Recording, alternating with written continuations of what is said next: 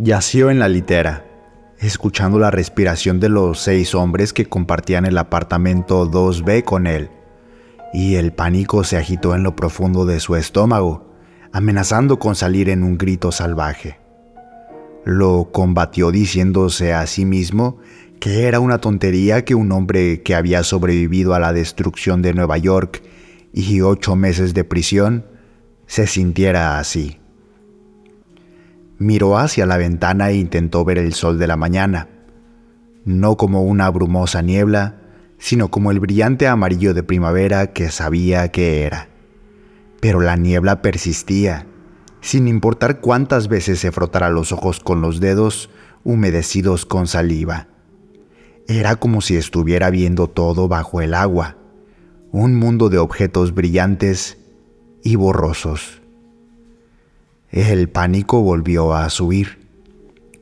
El rayo de los conquistadores había hecho bien su trabajo, y sus posibilidades de encontrar a Adele antes de que la muerte lo alcanzara eran ahora terriblemente pequeñas. La primera sanción solo había conseguido una ligera borrosidad en sus sentidos. Esta lo había casi cegado, y solo era cuestión de tiempo antes de que cometiera la tercera ofensa. No importaba que los conquistadores punitivos aseguraran a todos los aprendices que el grado de ceguera disminuía a medida que pasaban los años. Sabía que su tercera ofensa vendría antes de que mejorara su capacidad para ver. Y la tercera ofensa era castigada con la muerte. Antes de que otra oleada de miedo pudiera confundir su mente, sonó el silbato de la mañana. Agudo y dominante, anunciaba cada día de deambular sin rumbo fijo. El paseo silencioso por el pavimento que conectaba los cinco edificios de lo que una vez fue el desarrollo de viviendas más preciado de Brooklyn, un paseo constante que destruía a aquellos americanos incapaces de mostrar obediencia completa y convertía a los demás en esclavos. De nuevo, el silbato chilló y la habitación se llenó de toses, gemidos y suspiros, porque estaba prohibido hablar. Solo cuando se quebrantaba una de las muchas reglas y se encontraba una tarjeta con el número del aprendiz en la caja fuera de la puerta, algún estadounidense tenía la oportunidad de hablar. Se dirigiría inmediatamente al pequeño edificio administrativo cerca de la única salida del muro y se reportaría al regordete conquistador de uniforme gris conocido como Punitive, el único conquistador que los aprendices habían visto alguna vez. Después de una explicación de la ofensa en un inglés demasiado preciso, se le ordenaría sentarse en el taburete frente al tubo de luz. «Obedezco», croarían.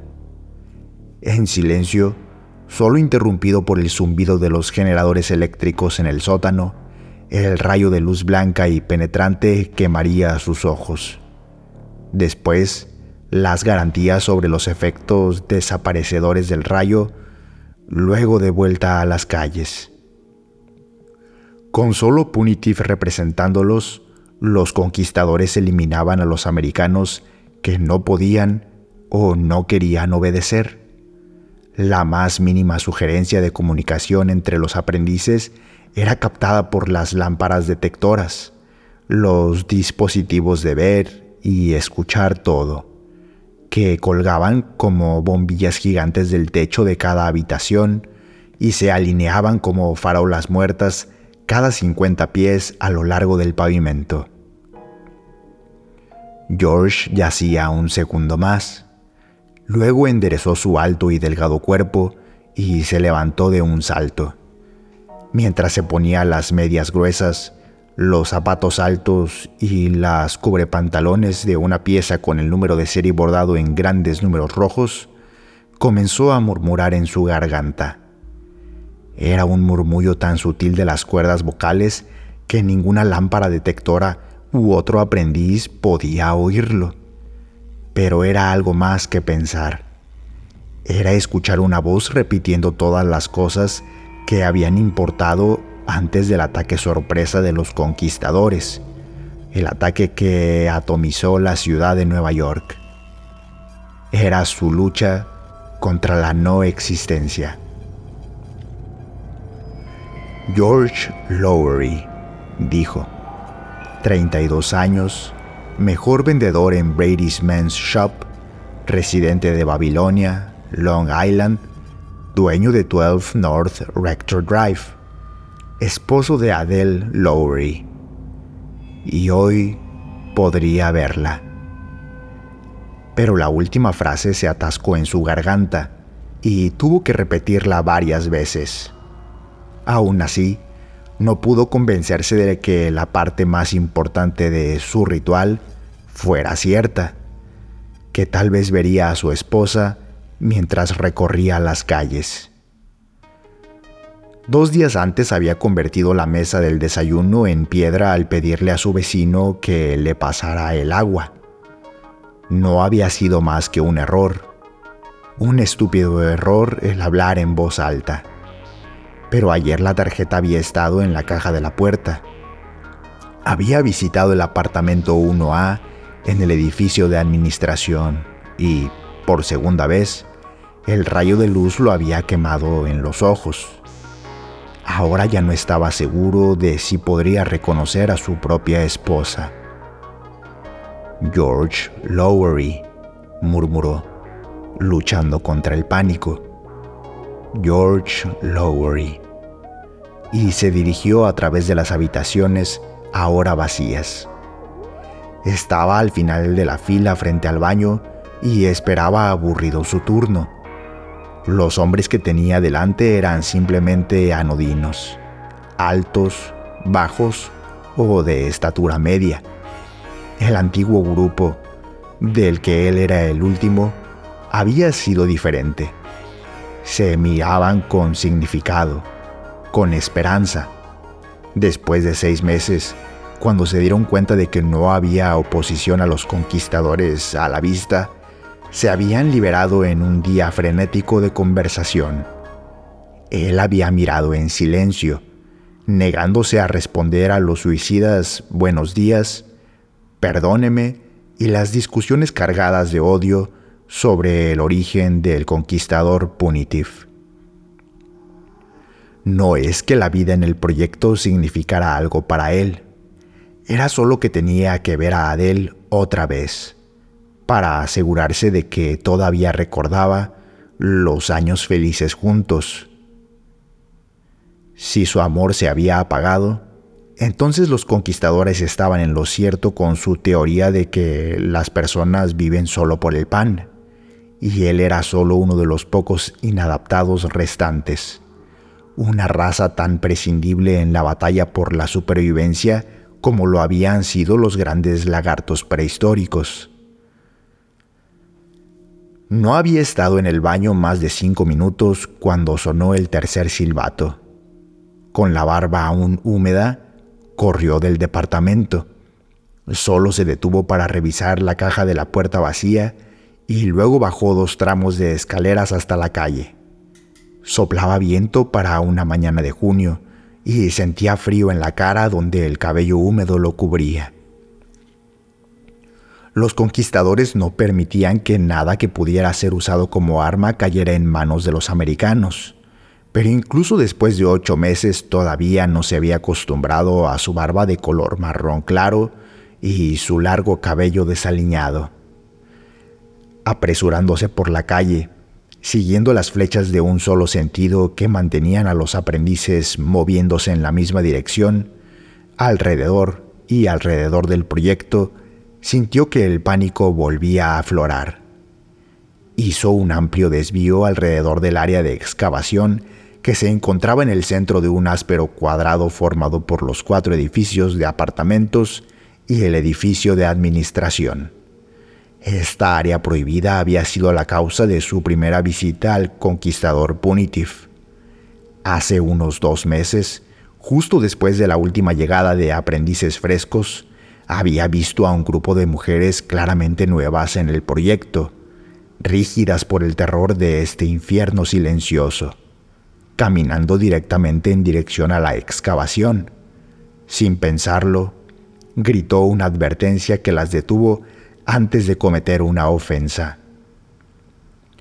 Cuando llegó al sótano del edificio dos, estaba jadeando por falta de aliento. Si el último silbato sonaba antes de que se sentara en una de las largas mesas de madera, significaría la tercera ofensa. No había tratamiento con rayo de luz para esa ofensa, solo un electrodo sujetado a la cabeza y la obliteración con miles de voltios de electricidad.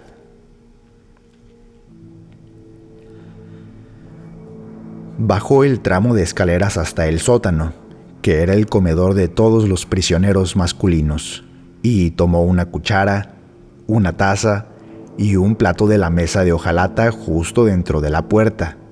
Los bancos más cercanos a la puerta estaban llenos, pero no tenía tiempo de ir más lejos. Justo cuando se sentaba entre dos aprendices, sonó el silbato.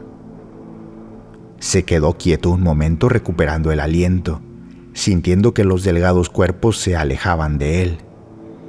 Sirvió un poco de cereal de una de las ollas centrales y comenzó a comer.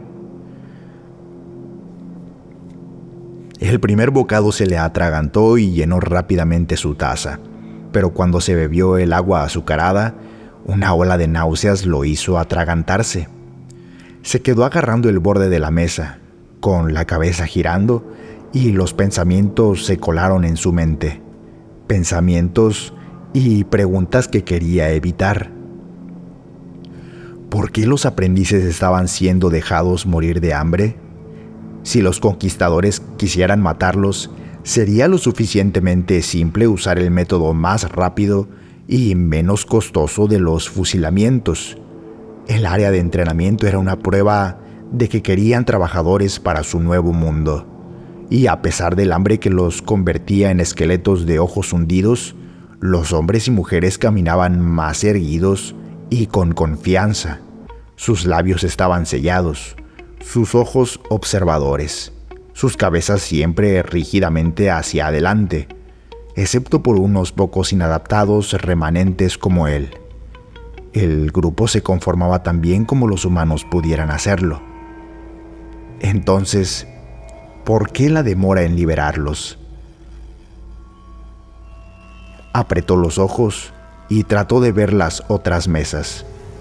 Aquellas que estaban a poca distancia de la puerta estaban casi vacías y más adentro del salón parecían desiertas. No tenía forma de saber el número total de hombres, pero estaba seguro de que no quedaban más de cien, de un total original de quinientos. Si la misma proporción era válida para las mujeres, quedaban menos de doscientos americanos en el proyecto. Giró los ojos hacia la persona a su izquierda. Era un joven de finales de la adolescencia con una barba irregular y escasa. La cabeza apenas se movía mientras masticaba. Se mantenía rígido. Su mano se movía hacia su boca en línea recta y regresaba de la misma manera. Comía como una máquina.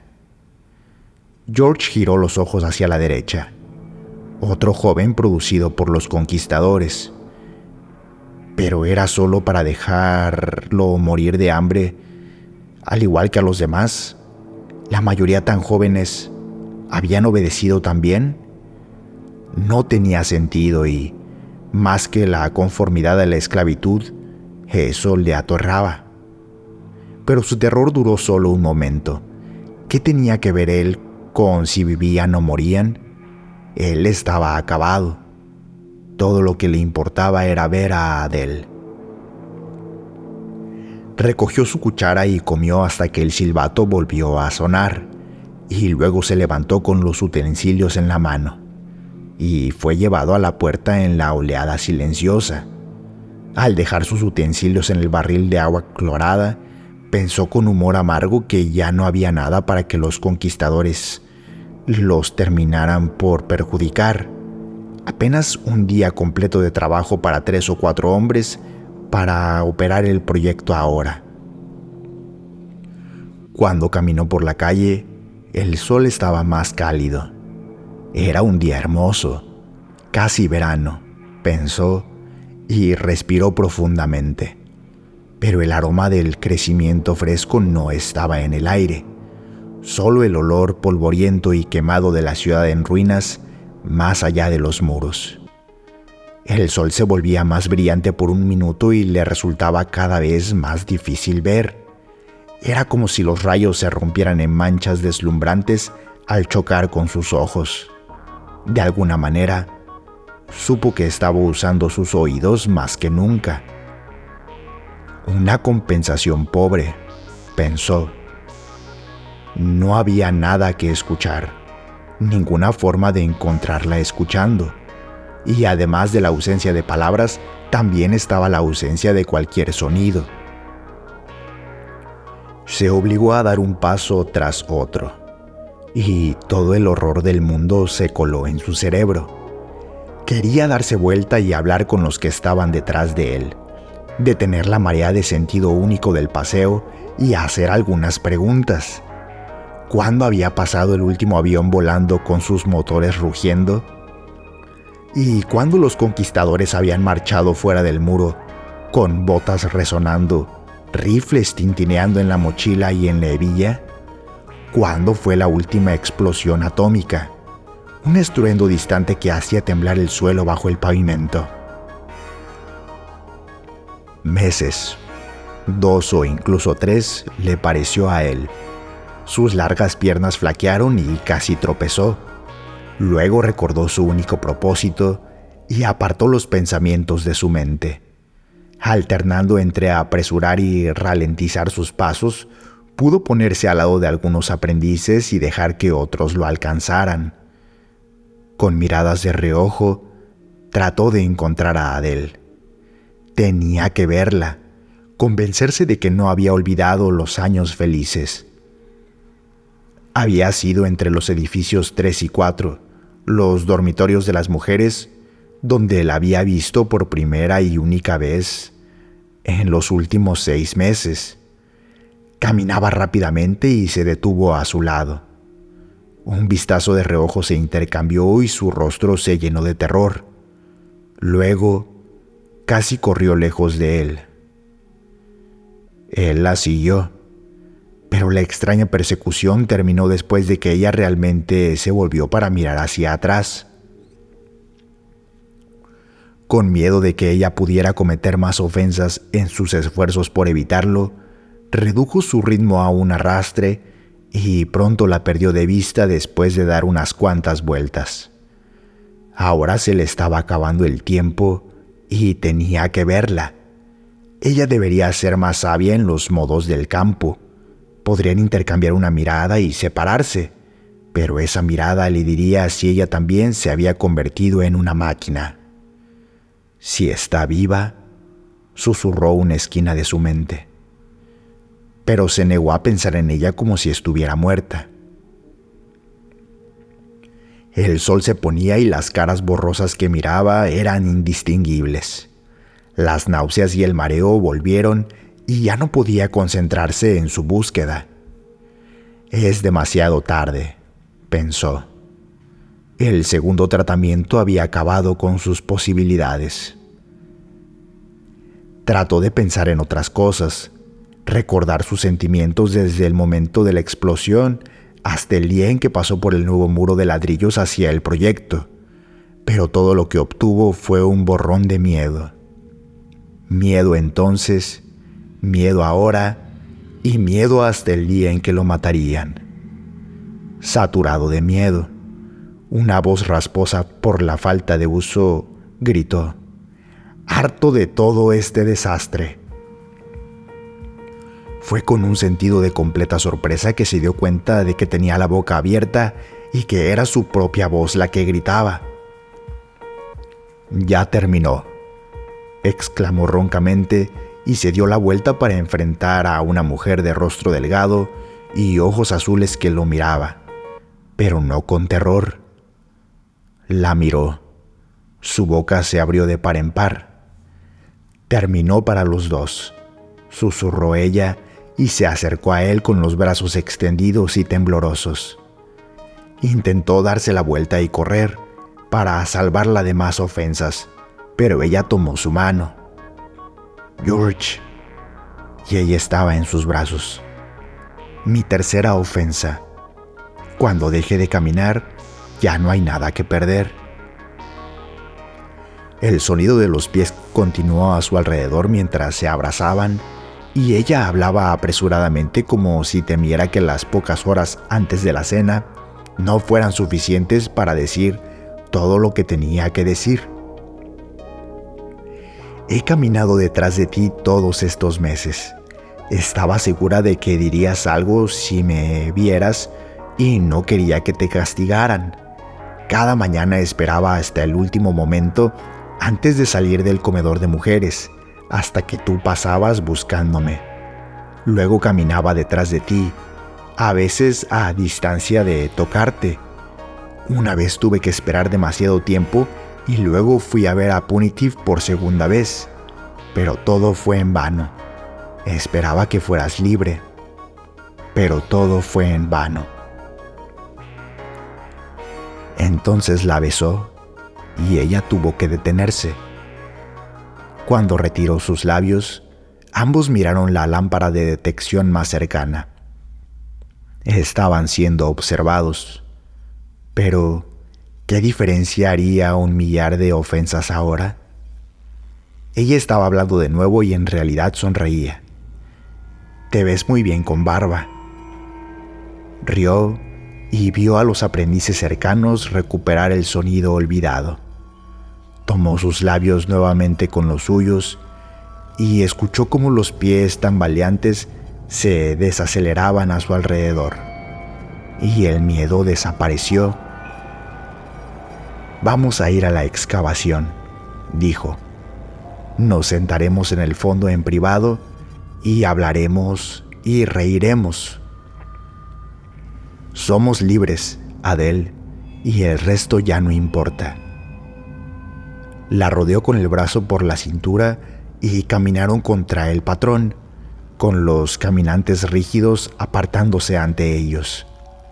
Cuando llegaron al enorme agujero, pateó el letrero de prohibido el paso y se sorprendió de lo fácil que cayó.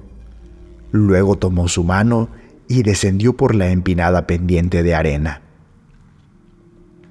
No fue hasta que Adele gimió y cerró los ojos con fuerza que vio que el fondo del agujero estaba cubierto de piedras y huesos blancos limpios. La sangre le retumbó en las sienes mientras miraba los esqueletos amontonados y la tierra manchada de químicos. Y las pocas horas de paz ya no eran suficientes. Adele lo ayudó a recoger piedras hasta que sus manos y los brazos que la sostenían ya no podían contener más. Las bombillas, al menos, podían romperse. Subieron y cuando llegaron al pavimento había muchos aprendices que pasaban lentamente por el lugar donde yacía el letrero. Lanzó la primera piedra contra una bombilla detectora mientras aún estaba a cierta distancia de ella y sus ojos destrozados le fallaron. Pero la siguiente vez se puso directamente debajo de ella y el estallido de vidrio sonó tan fuerte como la explosión atómica. Caminaron por la calle, rompiendo bombillas una tras otra, recuperando sus proyectiles para tener suficientes para durar, y todos los aprendices se movían lentamente detrás de ellos, hasta la última bombilla frente al edificio de administración. El nuevo sonido fue un fuerte crujido, y alguien gritó con una voz ronca. Él se giró para ver a uno de la multitud retorciéndose en el pavimento. Luego siguió las miradas que se dirigían a la ventana del conquistador Punitive. Había una sombra allí, una sombra con un rifle. «La última bombilla», dijo Adele. «Destrózala». Él retrocedió el brazo y el crujido del disparo del rifle le llegó un segundo después de que la ráfaga caliente le rasgara el hombro. Pero no estaba herido y lanzó la piedra. Cuando el cristal se rompió, hubo una erupción de un extraño lenguaje desde el edificio, un grito aterrorizado. Los aprendices dejaron de caminar. Luego se lanzaron hacia un frenesí de movimiento y gritos roncos. Empujaron a George y Adela a un lado mientras perseguían a la figura de uniforme gris que corría hacia la puerta. El tercer disparo resonó dentro del edificio y luego la multitud atrapó al conquistador que huía. Sus gritos se extinguieron rápidamente. Los americanos inundaron el edificio, esqueletos peludos que gritaban odio. Cuando George y Adele entraron, hombres y mujeres estaban de pie en silencio en las habitaciones y pasillos. Pontiff se veía ridículamente pequeño agazapado en un rincón, la cabeza echada hacia atrás, el rifle entre las rodillas con el cañón en su boca destrozada. El número total de cuerpos de uniforme gris era seis. Todos menos Punitive habían sido asesinados por las personas. Pero los aprendices comenzaron a salir del edificio y a correr de regreso a sus habitaciones, porque el cuerpo en la sala grande llena de equipo eléctrico complejo yacía frente a un poderoso transmisor de radio, cuyas válvulas aún brillaban en rojo. George miró la radio. Luego a Adele. Enviaron un mensaje de ayuda, susurró. Pronto todos los americanos aquí estarán muertos, y es por nuestra culpa.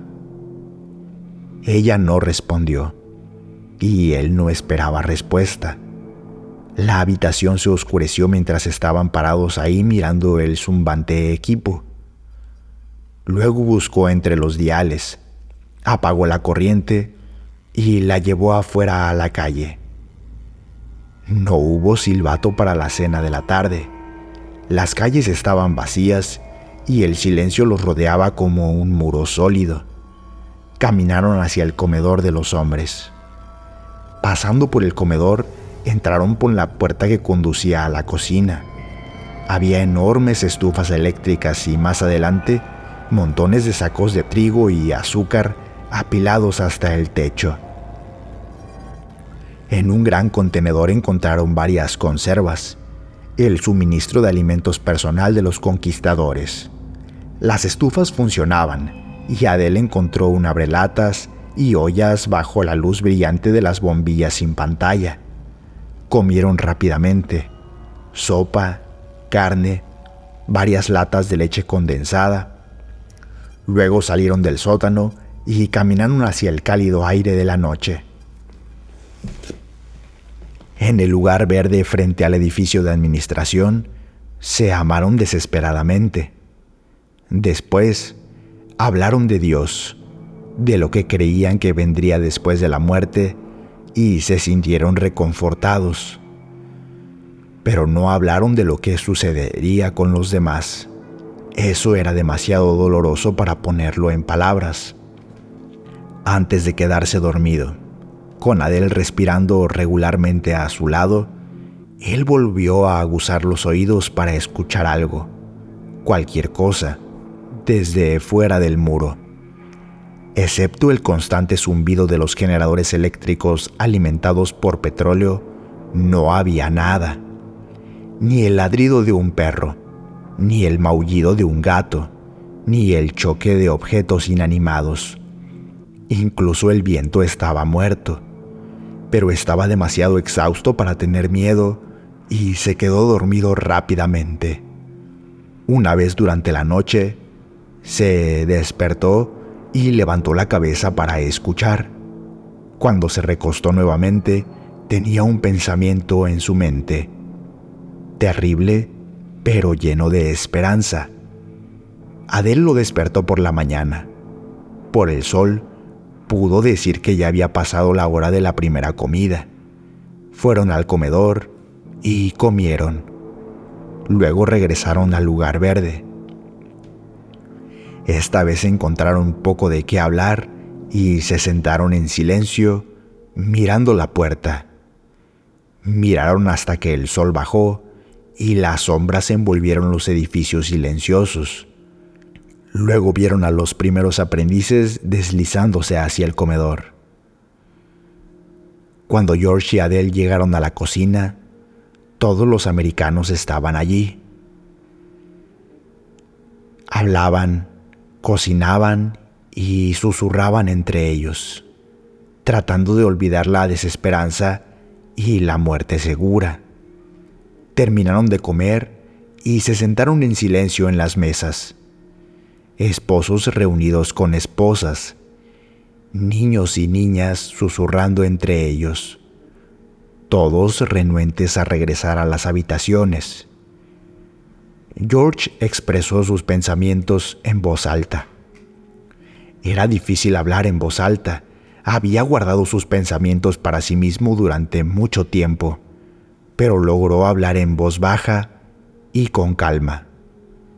Les recordó las tácticas que los extraterrestres habían utilizado para garantizar la obediencia, cómo habían ofrecido la libertad como recompensa por la conformidad, cómo, respaldados por el miedo y el terror que podían inspirar con sus castigos drásticos, habían logrado esclavizar a todos los americanos y mantenerlos bajo control. Cómo probablemente se habían sentido seguros en su conquista de las mentes y los cuerpos de sus cautivos, dejando la tierra en manos de unos pocos punitivos y una gran cantidad de dispositivos electrónicos. También les dijo que el hecho de que no hubiera llegado ayuda a pesar de los mensajes de radio era una promesa de que los conquistadores ya no tenían interés en la tierra. Suponía que estaban ocupados en otros lugares, o que simplemente habían conquistado por el mero placer de hacerlo, o que habían perdido interés. Cualquier razón serviría. Lo importante era que estaban libres de nuevo, libres para vivir y reír, amar y esperar, y para prepararse para defenderse si fuera necesario. Cuando terminó, incluso Adele lo miró incrédulamente. Pero todos lo siguieron al edificio de administración, y uno de los jóvenes se sentó frente a la radio, llenando la habitación y desbordándose al pasillo. Esperaron. El joven conocía bien las radios y manipuló los diales con habilidad, pero no escucharon nada excepto el crepitar de la estática. Con temor y esperanza mezclados, George escuchó las ondas vacías, los mensajes enviados en el transmisor y nuevamente la estéril y estática respuesta. Luego se volvió hacia Adele y le sonrió débilmente. «Tenemos más de lo que tuvo Noé», dijo, y le sostuvo la mano temblorosa. No fue hasta que pasaron dos días y se agotó el combustible de los generadores que la primera partida de búsqueda se aventuró en la ciudad. El informe fue una palabra que resonó huecamente en el comedor: nada. Las expediciones posteriores utilizaron automóviles de las calles de la ciudad y viajaron lejos, hasta otros estados. Regresaron con varios americanos agotados e informes de algunos pocos conquistadores sobrevivientes. También contaron sobre granjas cargadas de cultivos y ganado vagando en libertad. Pero no había grandes grupos humanos, ninguna señal de una humanidad organizada en ninguna parte del mundo. Dos meses después de la revuelta de George y Adele Lowery, los aprendices abandonaron la zona de viviendas para ir a los campos donde podrían cultivar alimentos y planificar su civilización. George iba junto a su esposa en el automóvil principal. No había alegría ni risas en ellos, ni las habría durante muchos años.